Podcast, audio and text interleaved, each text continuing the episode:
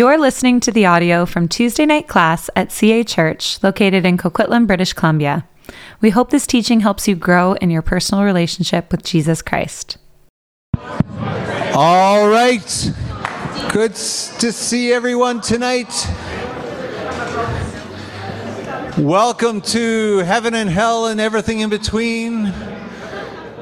I don't know about you, but the song that's been going through my head all day is It's the end of the world and you know it, right? So that's gonna be yeah, REM. Yeah, so that'll be our conversation tonight. So hopefully everybody's had a coffee, uh, even online. Um, we're going to get started. I just want to um, say a couple things just as we get started. And one is um, we're, we're rearranging the schedule a little bit. We have, yeah, I know. So those of you who love order, this is going to throw you off a little bit. So, um, Lord willing, the next uh, three weeks are going to look as follows. Next week, I'm going to be doing some teaching on. Um, yeah, you have to. Okay. Yeah, I think uh, next week what we're going to be doing is we'll, I'm going to be doing some teaching on some of the lingering questions about, um, like, what about those who've never heard? Like, that's a big one. Um, what, uh, we'll talk about the Old Testament believers.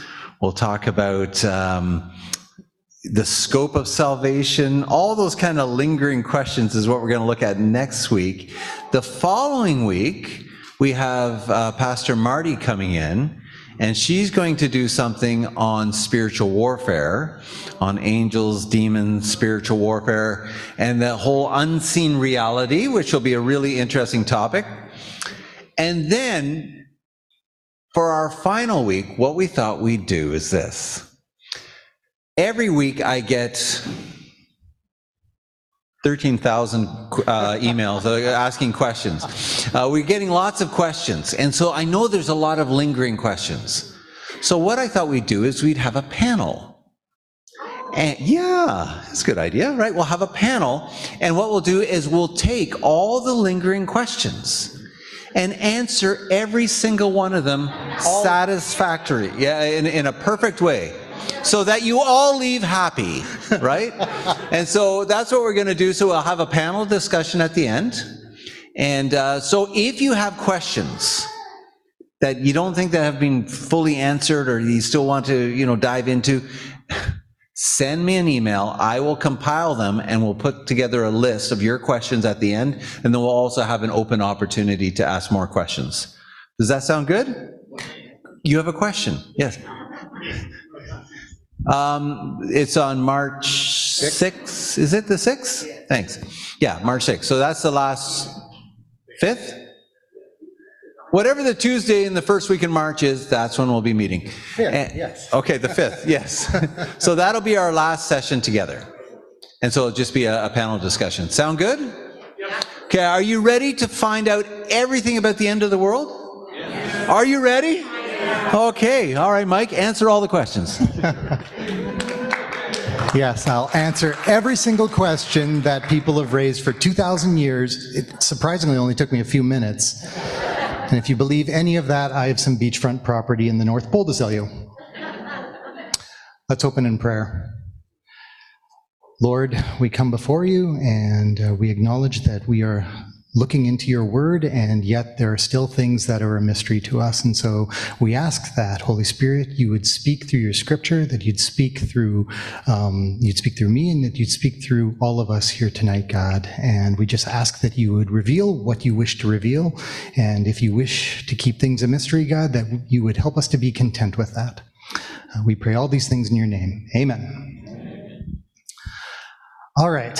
So, I figured I would start with a couple little uh, stories, a couple little vignettes about myself um, that actually do speak into what we're going to be looking at today. The first one is a habit that I have that drives my wife absolutely bonkers.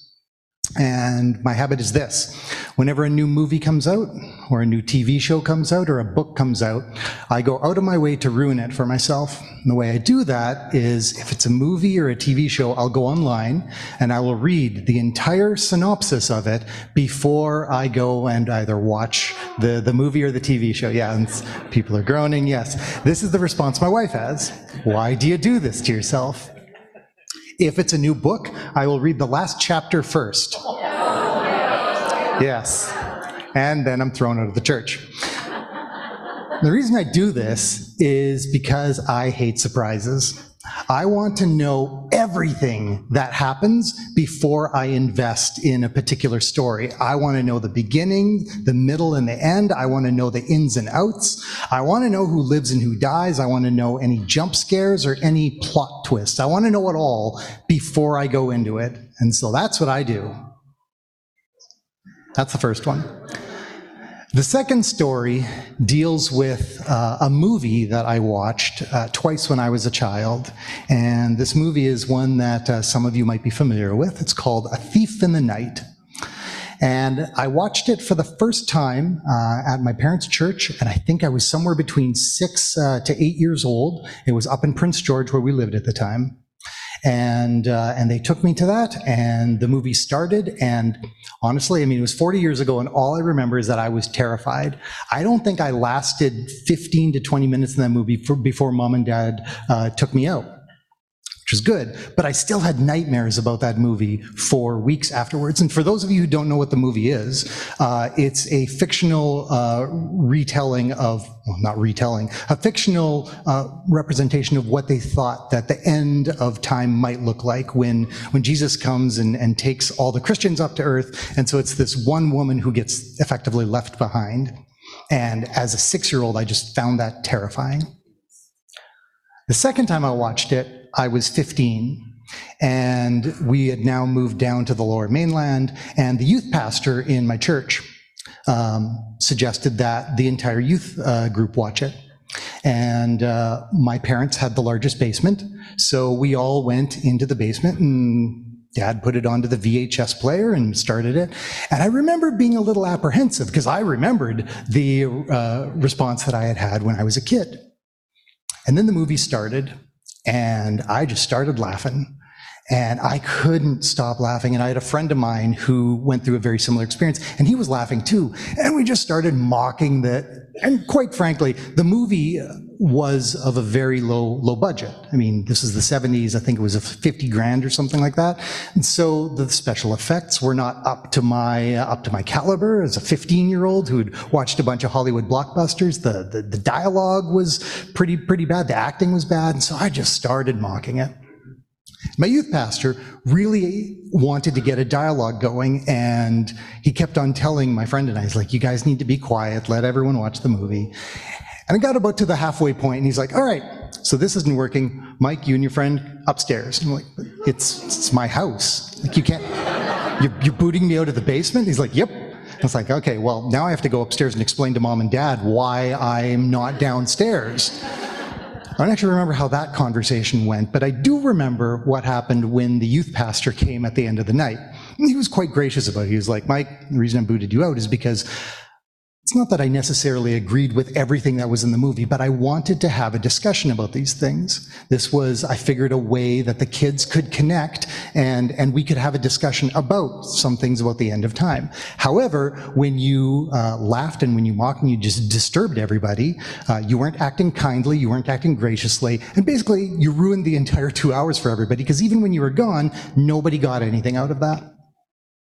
So, Three points we need to remember going into tonight. The first one is that, like I have a desire to know and ruin uh, stories for myself, um, we as Christians have a deep and abiding desire to know how things are going to turn out. Um, and this has been throughout Christian history. We know that in the end, all will be well, that Jesus wins, that we will be with him, but we desire to know more details than that. And we need to be aware that in some of these cases, the answer might be a mystery, that there may not be an answer that satisfies us. And we have to be okay with that. First thing. The second thing, when we read, or in my case, watch, uh, things about the uh, end of times, uh, it should not fill us with fear, but with hope and joy. And if we read Daniel or Revelation, or uh, if we're listening to somebody read or exposit them, pre- preach through them, and it's filling us with terror, something's amiss. And it might be that the Holy Spirit is using that to prompt us and be like, You're not right with me, you need to be right with me. That could be. Or it could be that, like I think the movie uh, was doing, it was just trying to use fear to get people to watch it. So just be aware of that. If we're feeling fear, something is not, uh, uh, something is amiss. And thirdly, all of us, maybe not all of us, most of us probably have some very firmly held opinions about some of these things. And there's a good chance we're going to interact with people, maybe even at our tables, who disagree with us. So be kind, be gracious to people that you disagree with. So I've been talking for a bit to, to kind of get us uh, involved and kind of get a, especially if you don't know people at your table, to kind of get you get to know them a little bit. Uh, here's a discussion question. So, what is your favorite movie, uh, book, story about the end of the world, and why did you like it? So, discuss this for maybe three minutes. So, anyone want to? yell out your your uh, favorite end of the world story, movie. Stand. The Stand by Stephen King. Yeah, that one was good.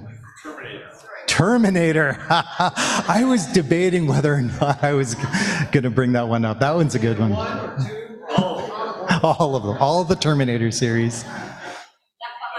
Left Behind. Yeah.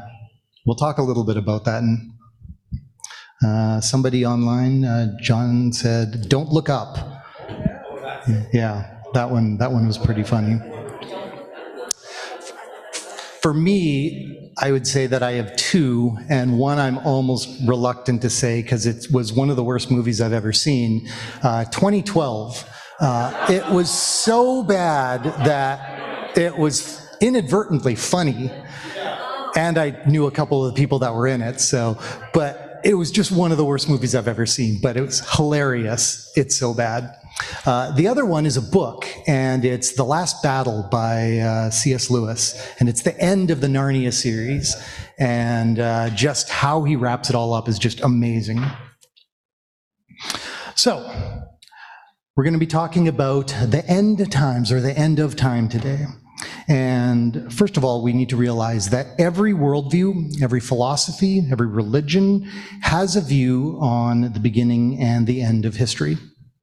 Uh, and that every person actually has a view on it, whether they've thought it through or not. They live their life in such a way that they they believe in some kind of end uh, to history. Um, they either believe that, or they come to one of two conclusions: either that there is an end, or that there isn't. And so we'll look at these two kind of overall competing views. And the first one uh, is that history doesn't have an end. And under that, there are two kind of large subheadings. One is that you can view history as a circle. One of my favorite uh, book series at least for the first six books, is a series called The Wheel of Time, and uh, by a man named Robert Jordan. And the idea is that history is just this ever-repeating circle that goes around. So what happens will eventually become myth and legend, and then until the wheel comes back, and then it becomes what is currently happening. And that's actually the idea Robert Jordan uh, took it from, is from Hinduism. And because the Hindu concept of time and the origins of the universe is that one has no beginning and no end, that there is no beginning and no end to the universe. It goes backwards infinitely and it goes forwards infinitely. You can have beginnings and ends, but not a begin, not the beginning and not the end. The Buddhist view is very similar. Uh, the idea that the world is a vast flow of events that are linked together and participate in one another, and therefore there cannot be a first cause. There can't be somebody that started the whole thing going. There's no creation out of nothing in, in the Buddhist view of the universe, as there is in the Judeo Christian view of the universe. And since the universe has neither beginning nor end, they see it as cyclical. Science has something that it ends up looking very cyclical. And uh, most scientists would agree that the universe started with the Big Bang. What they don't agree with is how it's going to end. And one of the scientific views is called the Big Crunch. It's not just a chicken burger from KFC. So the idea being that the universe has expanded, uh, starts at the Big Bang and expands, and it keeps expanding, and eventually there will come a time if there's enough uh, matter and energy in the universe where, will, where gravitation will take over and the expansion will stop and it'll slowly start to contract and get faster and faster and over trillions of years eventually end up where we began at the singularity that started the Big Bang. And so then the theory is that maybe we have a universe that just keeps exploding and contracting and exploding and contracting. So that's history as a circle. Another view is that history goes on forever, that there is a definitive beginning. And we see this with Aristotle, that he believed there was a definitive beginning, and he talked about the unmoved mover, that there was some kind of first cause that started everything going, but that because the universe was eternal, there would be no end. It would just go on forever some later Christian philosophers took this unmoved mover to be, uh, to be God. But Aristotle did not look at it that way. He just looked at it as, an, as a first cause, and then everything just stays the same forever. You can make changes, but everything ends up kind of being in this steady state. Science has a view of this as well. It's called heat death the idea that the Big Bang started and everything's expanding, but in this view, there isn't enough stuff in the universe and everything will just slowly get farther and farther away from each other. It'll all cool down, and in trillions of years, all that will be left is this uh, very, very cold soup of subatomic particles. So that's some views of history not having an end. We look at history having an end, when I was younger, I liked three things. I liked pirates, I liked dinosaurs, and I liked Vikings. And so the Viking view of the end of the world was that of Ragnarok. So uh, it would start with this really, really cold winter that would devolve into chaos and looting, and everyone would start fighting each other. And eventually, you would get the pantheon of gods, you'd get the good gods fighting the evil gods, and everyone would die. The end. Now, some Vikings are like, oh, that may not be the end. Maybe there's rebirth after that. But a lot of the Vikings are like, nope, that's it. We just, we, we end up fighting in the end and dying, and that's it.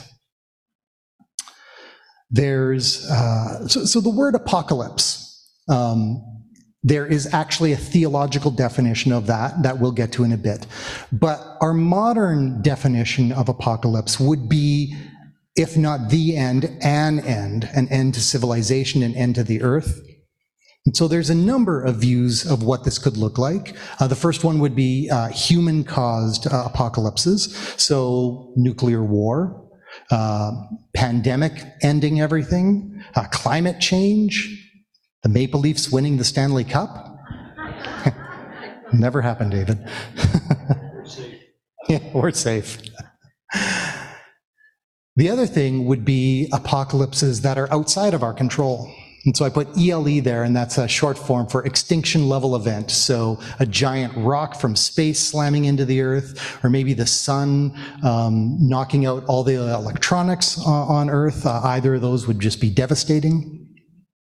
Uh, there's a scientific view called the Big Rip, which is the idea that if everything is moving faster and faster away from each other, eventually all the other galaxies will move so far away we can't see them, and then it'll be all the stars in our galaxy, and then it'll be the sun and all the other planets, and eventually the Earth itself will rip itself to pieces. Yes, happy ending. Or aliens. My uh, favorite movie, I almost put Independence Day but it wasn't really an end of the world movie, so. And finally, we get to Christianity, and this is where we're going to camp the, the rest of the night. Um, and I put here the true myth. And that actually, that, that idea of true myth originates with both C.S. Lewis and J.R.R. Tolkien. And I think I get fined every time I don't bring them into a class that I have. So uh, here we go. C.S. Lewis and Tolkien, they, they were discussing this and they were talking about, um, they were talking about myths in the past. So like Roman and Greco or Greek myths and, and how these stories, they kind of, they, they kind of stirred at the heart. And uh, C.S. Lewis is talking about this and he hadn't become a Christian yet. And Tolkien's like, yeah, and that's, that's the true story. Like these are all shadows of the one true story, God's story. It's, it's mythical like these other ones. The big difference being is that it's true. It actually happened. God actually entered into history. He actually interacted with people. He actually performed miracles. And like every good story, God's story has a beginning, it has a middle, and it has an end. And so we can see the beginning, we see that in Genesis, and we see the problem in the story, which is sin. And so uh, Tolkien and Lewis were talking about this. They're saying, so clearly there needs to be an end where sin is dealt with. And their view is that sin was either dealt with uh, a complete destruction of everything that was affected by sin, this is Tolkien's view, um, or it was God removing the sin from, from his creation. Either way, we end up with a creation, either one that's been destroyed and then remade by God, or one that has been had the sin removed from it. We end up with a creation that is sinless at the end. And I like this uh, quote from Tolkien I am a Christian, and I do not expect history to be anything but a long defeat, though it contains, and in a legend may contain more clearly and movingly, some samples or glimpses of final victory. So, this is his view that the only uh, reaction that, that sin will cause in the end is destruction of everything that has been infected by it and a remaking of it by God. Okay, one thing we need to do is define our terms. We're going to be looking at a lot of things, and some of you may not be aware of some of the terms that we're looking at. So, the first term, and I think I've already used it a couple times, and if you don't know what it means up until this point, I apologize, but uh, the term is eschatology. And eschatology simply is the study of the last things. Uh, the Greek word, or the Greek phrase ta eschata, basically means last things. So eschatology is the study of the last things. the second thing is apocalyptic or apocalypse.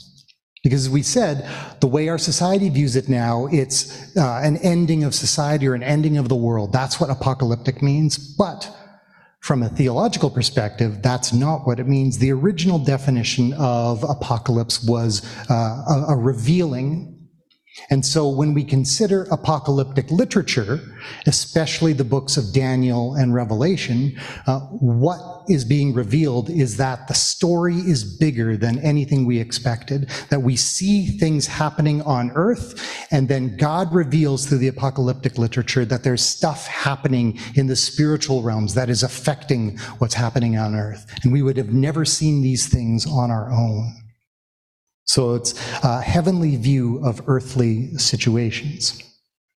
Uh, millennialism, that's an important term that we're going to use, uh, come across a number of times tonight.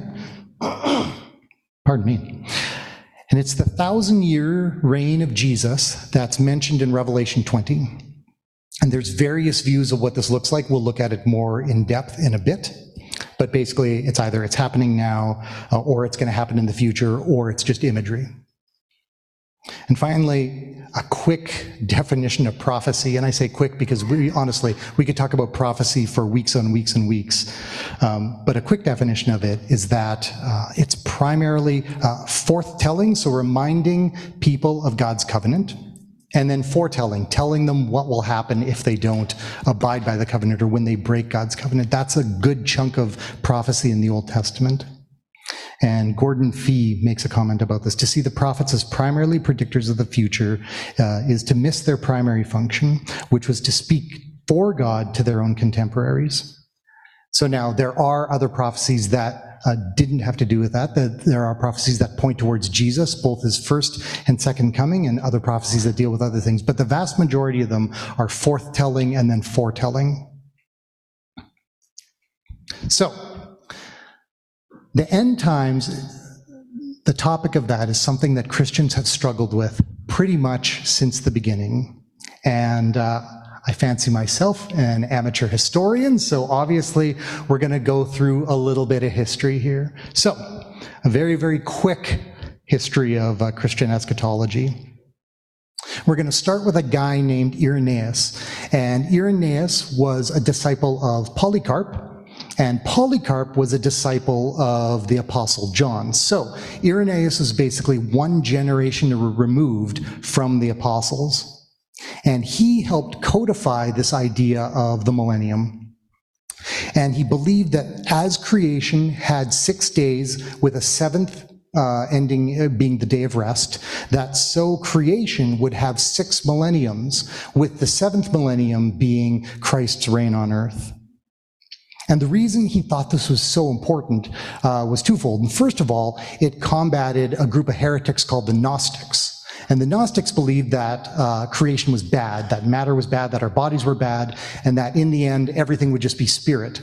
And Irenaeus uh, needed to combat them because he's like, well, why did Jesus become incarnate? Why did he take on flesh and dwell among us? If creation is bad, God would not have entered into creation. So creation is good.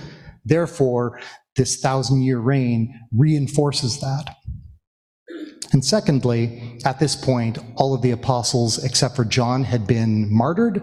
A number of other Christians had been martyred, and Irenaeus believed that uh, that the thousand-year reign of Jesus on earth um, was tied to God's justice. That because so many Christians had lost their lives within creation, that God would restore creation to them in a perfect form.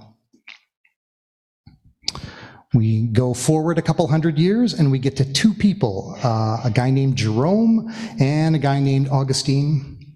And Jerome believed that Revelation was complete imagery, that it needed to be read spiritually, and that the thousand year kingdom did not refer to an actual kingdom, but it referred to the obedience of the church and that any of this imagery about beasts or about antichrists that didn't actually refer to people. What it referred to was our the churches struggling with sin in their lives.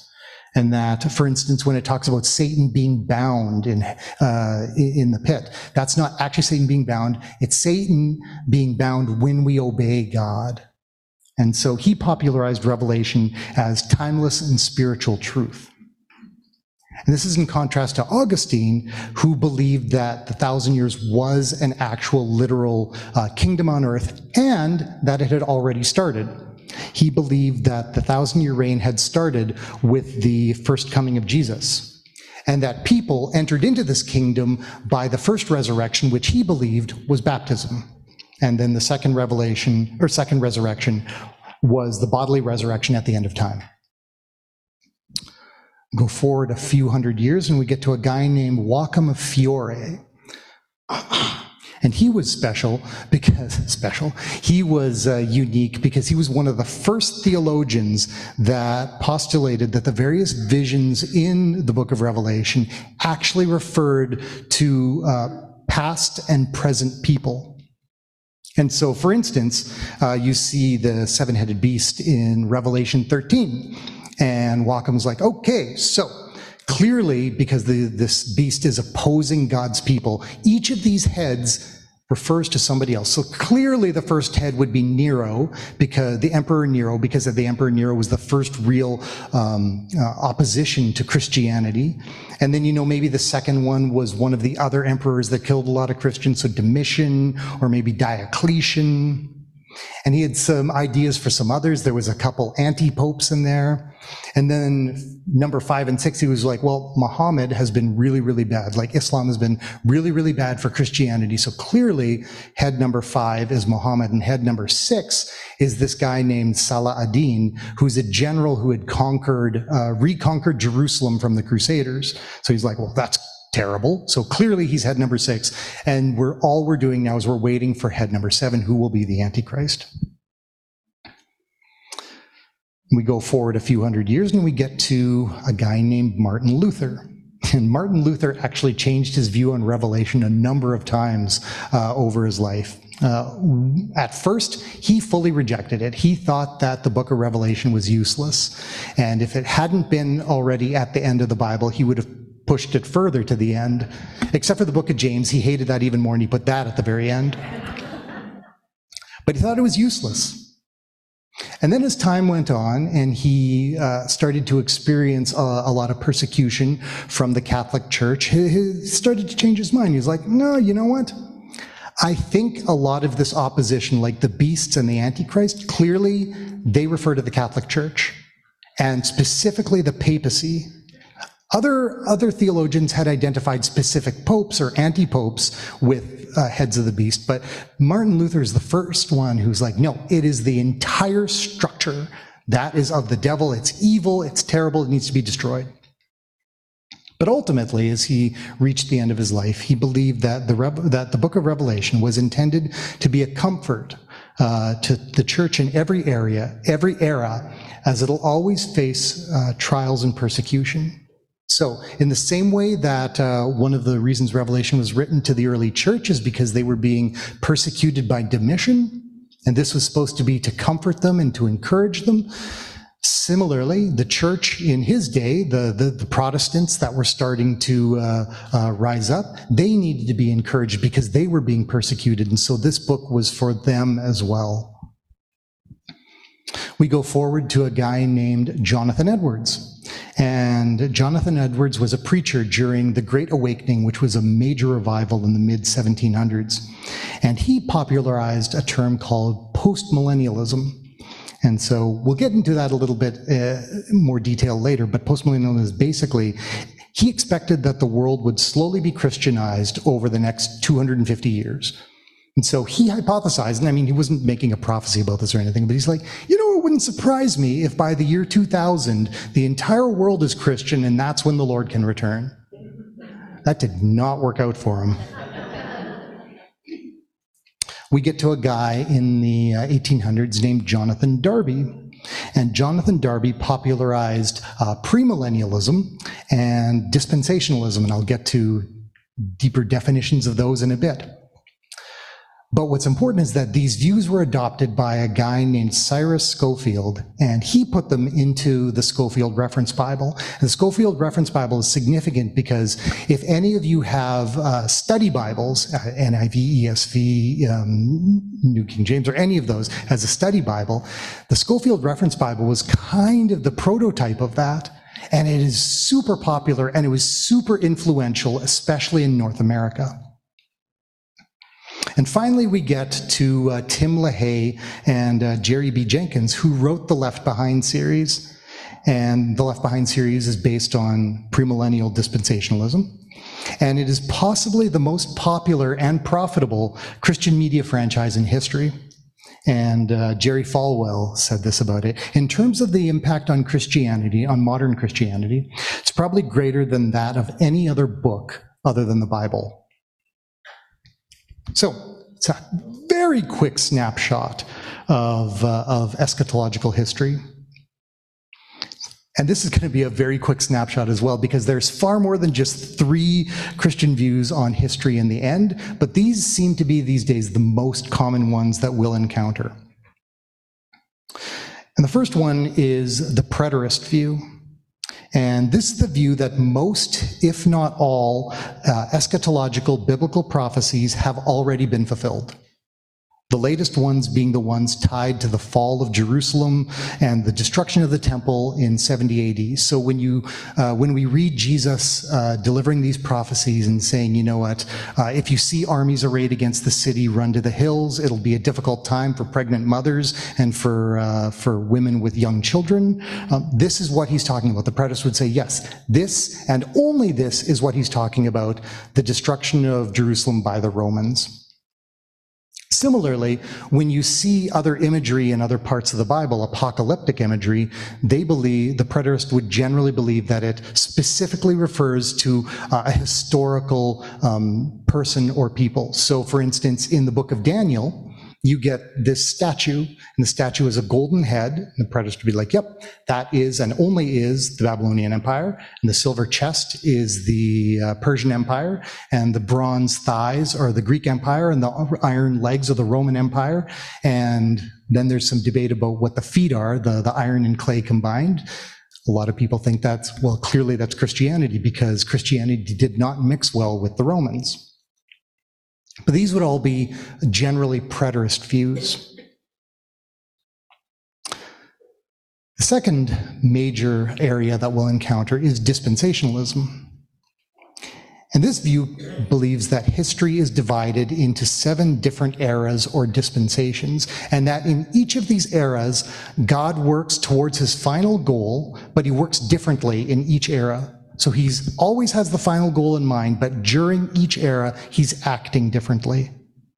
And so fundamentally, for instance, he's acting differently between the fifth uh, dispensation, which would have been the law, which would have been uh, for the Jews, as opposed to the sixth, which is the era of the church, which is now. He acts fundamentally differently, but still with the end goal in mind of the restoration of, of humanity the, and um, his coming again, and, and all the things that we believe in terms of um, eschatology.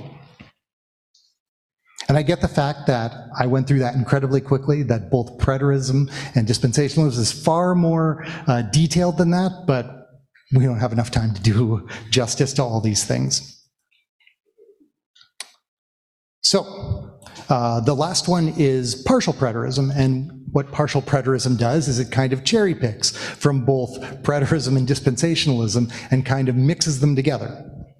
So some of the things that part the partial preterist view uh, holds is that uh, there is fulfillment in the past, kind of like the preterists. There is fulfillment in the past. So looking at these um, uh, prophecies that Jesus made regarding uh, the city of Jerusalem, that clearly was for uh, the Christians so that they would be aware what was going to happen when the Romans invaded and destroyed Jerusalem.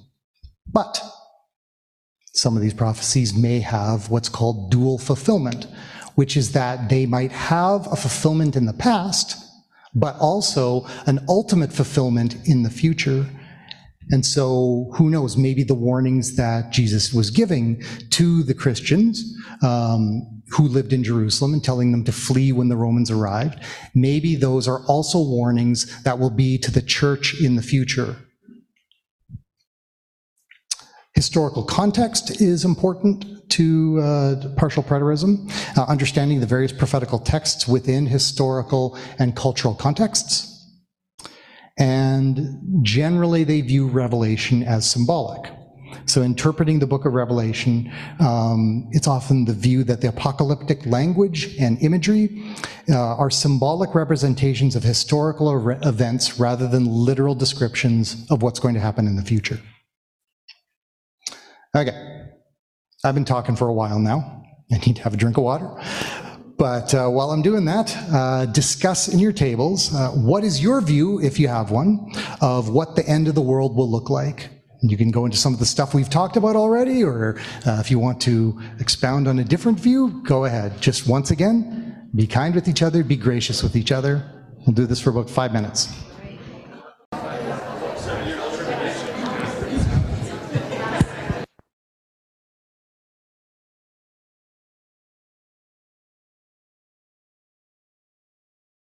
Sorry, I turned the mic off there.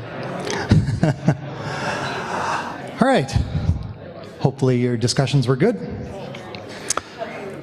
In a little bit, we're going to get to four different points, and I get the fact there's way more than four areas where people have disagreements um, about in terms of eschatology. And unfortunately, there's a whole bunch I needed to cut for time, but four we're going to look at. And I think there's a number of us that are going to disagree on these. So we need to start in unity. First of all, I think reading 1 Corinthians 15 is important. For what I received, I passed on to you as of first importance that Christ died for our sins according to the scriptures, that he was buried, that he was raised on the third day according to the scriptures, and that he appeared to Cephas and then to the twelve. Okay, so first importance.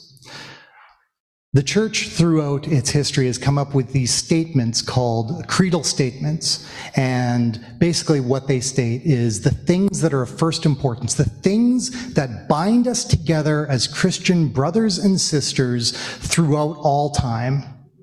That if you're a Christian, at the baseline, this is what you agree to. There might be other things that we can disagree about, but this, these are the things that uh, we have to believe about God and about ourselves, uh, and that Christians have believed for 2,000 years. So, I think it important that we read one of these creedal statements. So, you guys can join with me if you'd like. We're going to read the Nicene Creed. We believe in one God, the Father Almighty, maker of heaven and earth, of all things visible and invisible, and in the Lord Jesus Christ, the only Son of God, begotten from the Father before all ages, God from God, light from light, true God from true God, begotten, not made, of the same essence as the Father. Through him all things were made. For us and for our salvation, he came down from heaven. He became incarnate by the Holy Spirit and the Virgin Mary and was made human. He was crucified for us under Pontius Pilate. He suffered and was buried. The third day he rose again according to the scriptures. He ascended to heaven and is seated at the right hand of the Father. He will come again with glory to judge the living and the dead. His kingdom will never end. And we believe in the Holy Spirit, the Lord, the giver of life. He proceeds from the Father and the Son, and with the Father and the Son is worshiped and glorified. He spoke through the prophets. We believe in one holy Catholic and apostolic church. We affirm one baptism for the forgiveness of sins. We look forward to the resurrection of the dead and to life in the world to come. Amen. All right. Now that we're all on the same foundational page theologically, look through that. What are, I picked out four what are uh, the eschatological points within the Nicene Creed? Anyone?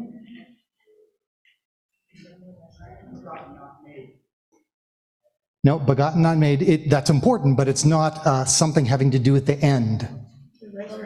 The resurrection of the dead. Yes, that's one of them. The life in the world to come. Yep, that's one. Judgment is one. And he will come in again in glory. Yep, that, that's tied into uh, that's tied into judgment. But uh, his kingdom will never end is the fourth one that I I picked out. So four things that are eschatological uh, points that all Christians have agreed on. So let's just hold on to those, and we'll uh, get to all of these near the end in a little bit more detail. But now we're going to look at four things that we might disagree on. The first thing we may disagree on is when will the kingdom of God arrive? Luke 12, 31 to 34 says, But seek his kingdom, and these things will be given to you as well. Do not be afraid, little flock, for your Father has been pleased to give you the kingdom. Sell your possessions and give to the poor. Provide purses for yourself that will not wear out, a treasure in heaven that will never fail, and where no thief comes near and no moth destroys. For where your treasure is, there where your heart will be also. So, Jesus speaks a great deal of the kingdom of God and in Matthew, the kingdom of heaven, um, throughout his time on earth. And it's interesting because he uses both future tense and present tense when he talks about it. So the idea that the kingdom of God is in the future, but it's also seemingly now. And so theologians have debated this for many, many years and basically have come down to three different conclusions about it. The first one is the futurist position. The futurist position suggests that the kingdom of God is largely a future reality. It is not happening now. It'll be at some point in the future, uh, yet to be realized. And it anticipates a literal fulfillment of the prophecies related to the kingdom, including the return of Jesus, the resurrection of the dead, and the establishment of God's reign on earth, but that none of these have started yet. There's the realized position, which is the idea that proponents uh, argue that Jesus inaugurated and established his kingdom during his earthly ministry, and the fulfillment of eschatological promises are ongoing. The focus, therefore, is on the spiritual and the transformative aspects of the kingdom being experienced in the lives of believers today. This is a big view of Jerome. We talked about him during the, the little history blurb. And finally, we get uh, the inaugurated view, which uh, some have called it the almost but not yet view. And the inaugurated view falls kind of between the two, uh, futurist and realized. Uh, it emphasizes a tension uh, between the present and future aspects of the kingdom. And it suggests that the kingdom of God has already been inaugurated with the coming of Jesus, but awaits a complete fulfillment in the future. The return of Jesus, the resurrection of the dead, and the establishment of God's kingdom will be literally fulfilled. But other prophecies that seem to uh, may talk about the kingdom of God may have already been fulfilled. Okay, that's the first one. The second one is about the millennium, this thousand year reign that we're going to read about.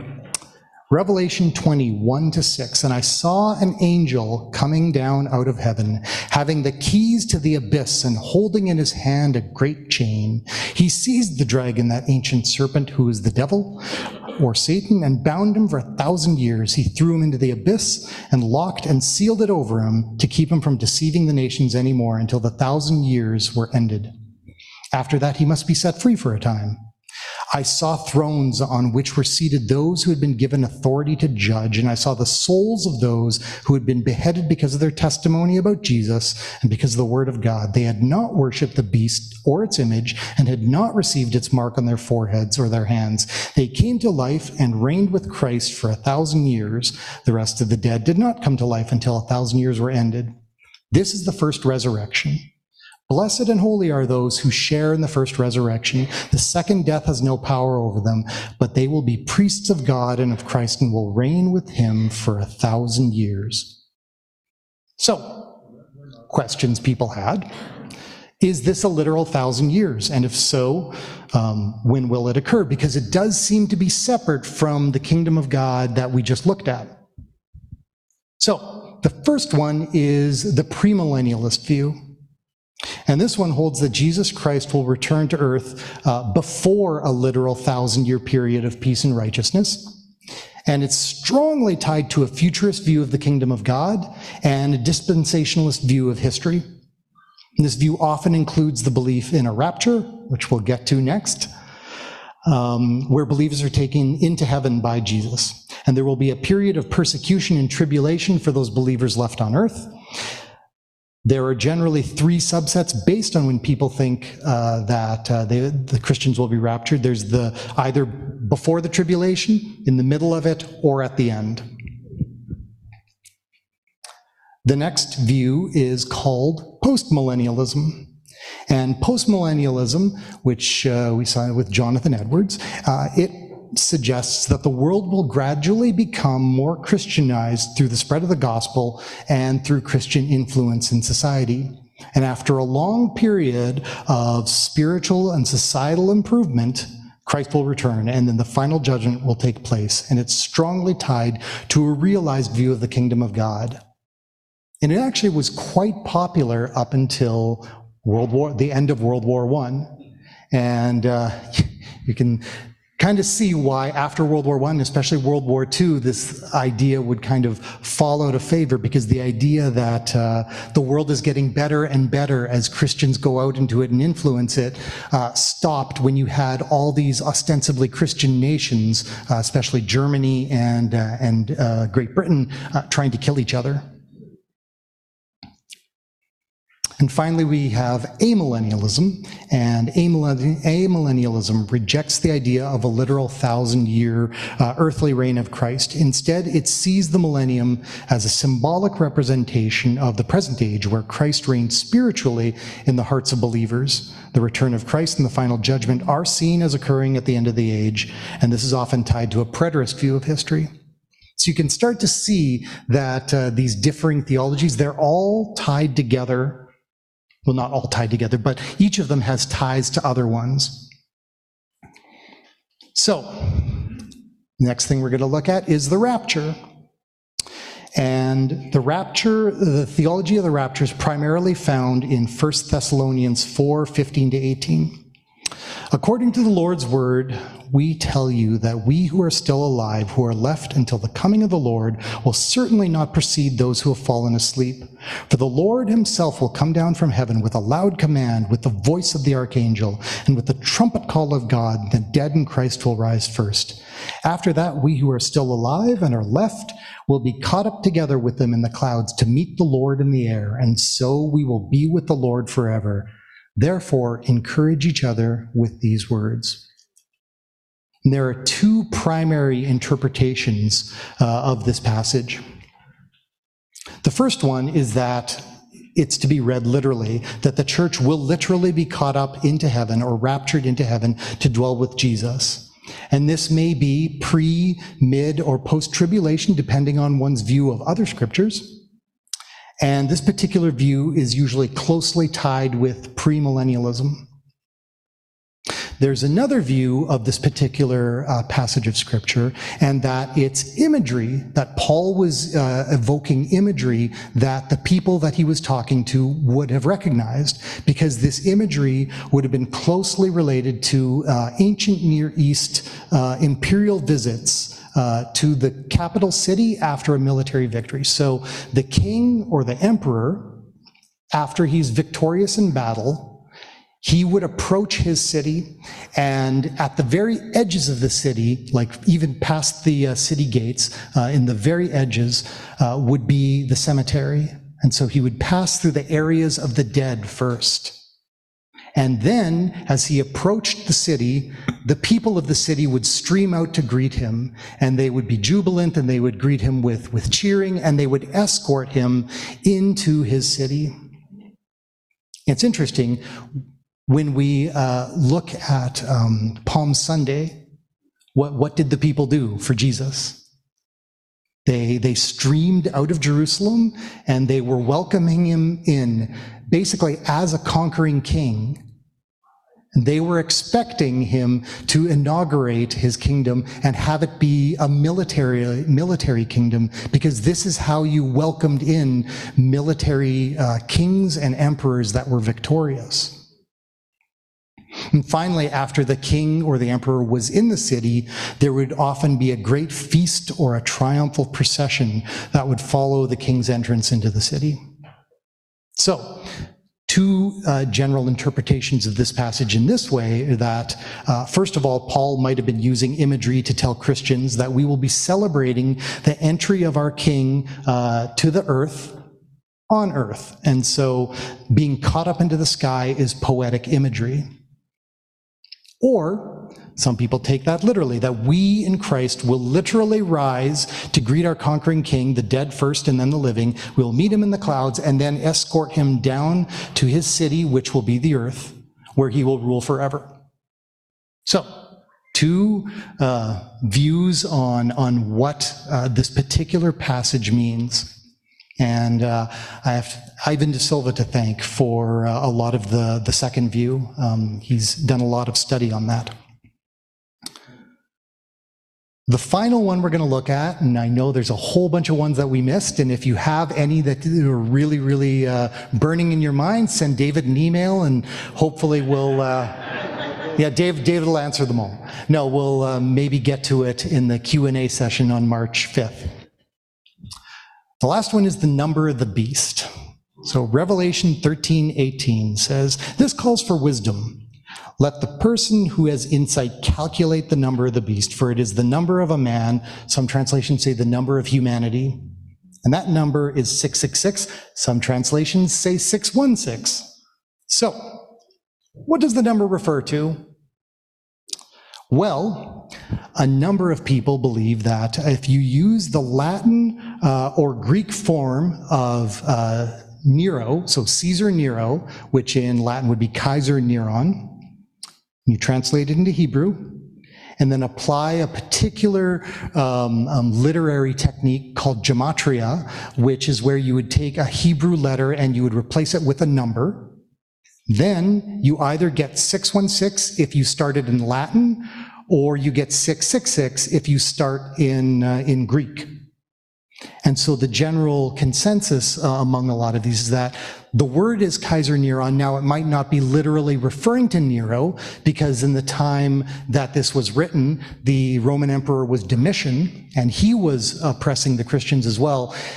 But if you write in any form Domitian in the uh, letter that you're trying to send to the church and it's found by the Romans, that's bad. So if you put Nero, well, he's been dead 30 years, can, that's probably safe. And yet the Christians would know that it doesn't just refer to Nero, that it refers to Domitian and the persecution of the Roman Empire as well.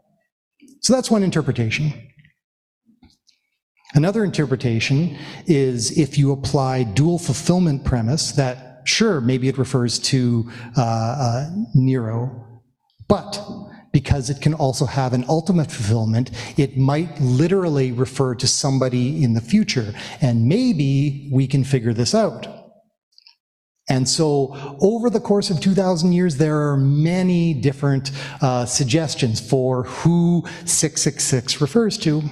There have been various popes.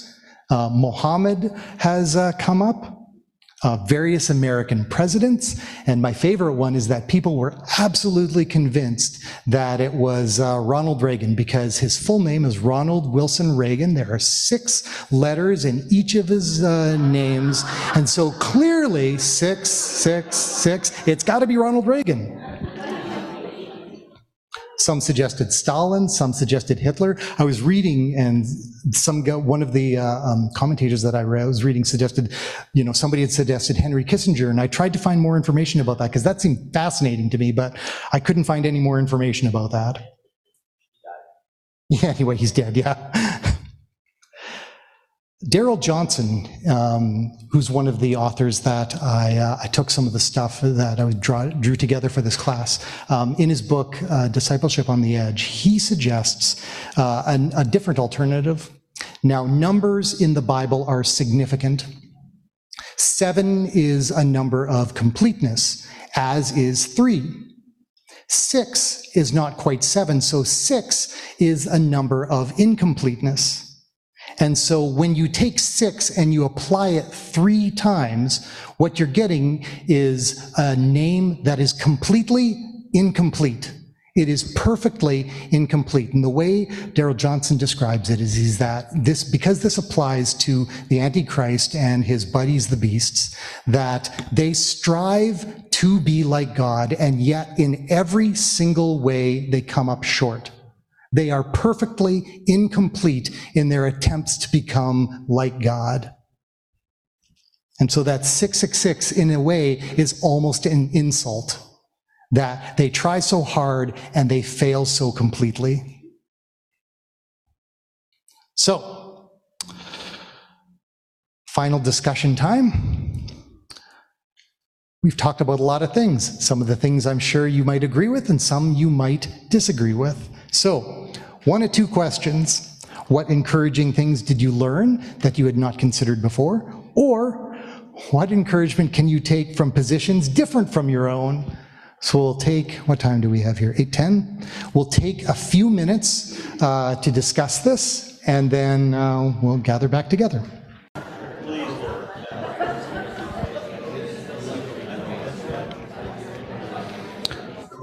So, Hopefully, your discussions were not too fraught with uh, with angst. I uh, I've heard lots of stories uh, about churches and friendships that have been torn apart by disagreements on these things, and it's really important that we don't be uh, we don't aren't divided by them, even if we disagree. So, to end in unity, we're going to look at the four things uh, that were in the Nicene Creed uh, that we all agree on.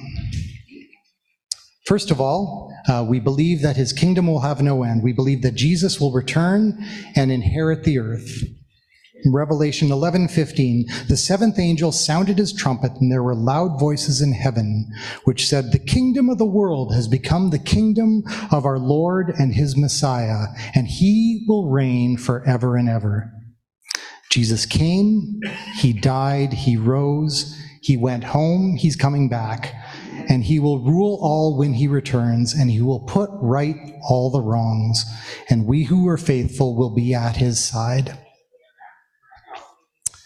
We believe that Jesus, when he returns, will judge everyone. Revelation 20, 11 to 15. Then I saw a great white throne and him who was seated on it. The earth and the heavens fled from his presence, and there was no place for them. And I saw the dead, great and small, standing before the throne, and books were opened. Another book was opened, which is the book of life. The dead were judged according to what they had done, as recorded in the books. The sea gave up the dead that were in it, and death and Hades gave up the dead that were in them. Each person was judged according to what they had done. Then death and Hades were thrown into the lake of fire. The lake of fire is the second death, and anyone whose name was not found written in the book of life was thrown into the lake of fire. The Babylon Bee is the satirical uh, news source that's generally, uh, well, not generally, that's Christian focused. And about six or seven years ago, they did kind of this uh, one page article, and it says, Man who says only God can judge me suddenly realizes with terror that only God can judge him. And one of the more ironically terrifying phrases, and it was a lot more popular in the late 90s and early 2000s, it, it was that only God can judge me. Um, it was really popular with a lot of uh, uh, rappers, and I'm pretty sure it started with Tupac Shakur. I did a little bit of looking, and he had a, a, a rap song that was completely revolving around the phrase, only God can judge me now. And I don't recommend you look at it because there is so much swearing in it. But the idea is that he would say, like, all these terrible things that he did, but only God can judge me. All these terrible things that he did, but only God can judge me. And he was murdered in 1996. So God is judging him. What we do on earth matters, and it will be weighed and measured by him who judges justly. Both the living and the dead will be judged and only those written in the book of life, those who are saved by Jesus, will be saved. We believe in the resurrection of our bodies. 1 Corinthians 15, 51 to 55. Listen, I tell you a mystery. We will not all sleep but we will all be changed in a flash, in the twinkling of an eye, at the last trumpet. For the trumpet will sound, the dead will be raised imperishable, and we will be changed. For the perishable must clothe itself with the imperishable, and the mortal with immortality. When the perishable has been clothed with the imperishable and the mortal with immortality, then the saying that is written will come true Death has been swallowed up in victory. Where, O death, is your victory? Where, O death, is your sting? Now, I would say of the four that we're, we're looking at here, this one in the last uh, two years has really hit me the hardest. Uh, so in mid um, 2022 in August, I found out that I had cancer. And uh, they removed my kidney in September, and God be praised, it looks like they got it all. The subsequent tests have been negative. But in doing so, man, things don't work the same anymore. Things don't work well anymore. And uh, I am in constant discomfort, if not constant pain. And that's just what I have to live with. And the fact of the matter is that I know almost everybody, if not everybody here, has experienced something similar or has had a friend or a loved one experience something similar. And so when we read of our resurrection bodies, when God fixes everything, I look forward to that so much. And finally, we believe in life everlasting with our Lord. Revelation 21, 1 to 5. Then I saw a new heaven and a new earth, for the first heaven and the first earth had passed away, and there was no longer any sea. I saw the holy city, the new Jerusalem, coming down out of heaven from God, prepared as a bride, beautifully dressed for her husband. And I heard a loud voice from the throne saying, Look, God's dwelling place is now among the people, and he will dwell with them. They will be his people, and God himself will be with them and be their God. He will wipe away every tear from their eyes. There will be no more death, or mourning, or crying, or pain for the old order of things has passed away. And he who was seated on, seated on the throne said, I am making everything new. And so as we end, we say with the Church Universal, Maranatha, come, Lord Jesus, come quickly. I'm going to close in prayer. Lord, yes, come quickly, please, we beg you. We thank you for the hope that you have given us, Lord, when we look at uh, these passages and we see that in the end all will be well, that you will set all wrongs right, that you will make everything new, and that we will be with you forever. God, we look forward to that day. And I thank you for my brothers and sisters here tonight, both in person and online. And we just ask God that you would use the hope that we have um, just to be an impetus for us to not only um, um, be an encouragement to others, but to go out into the world and to tell them about you and the hope that you offer, Lord. We pray all these things in your name, Lord Jesus. Amen. Thanks for participating in this class. If you've been engaging in classes online, but you're not a part of a church community, we would love to have you join us. You can go to cachurch.ca to find out more about getting involved in the life and mission of CA Church.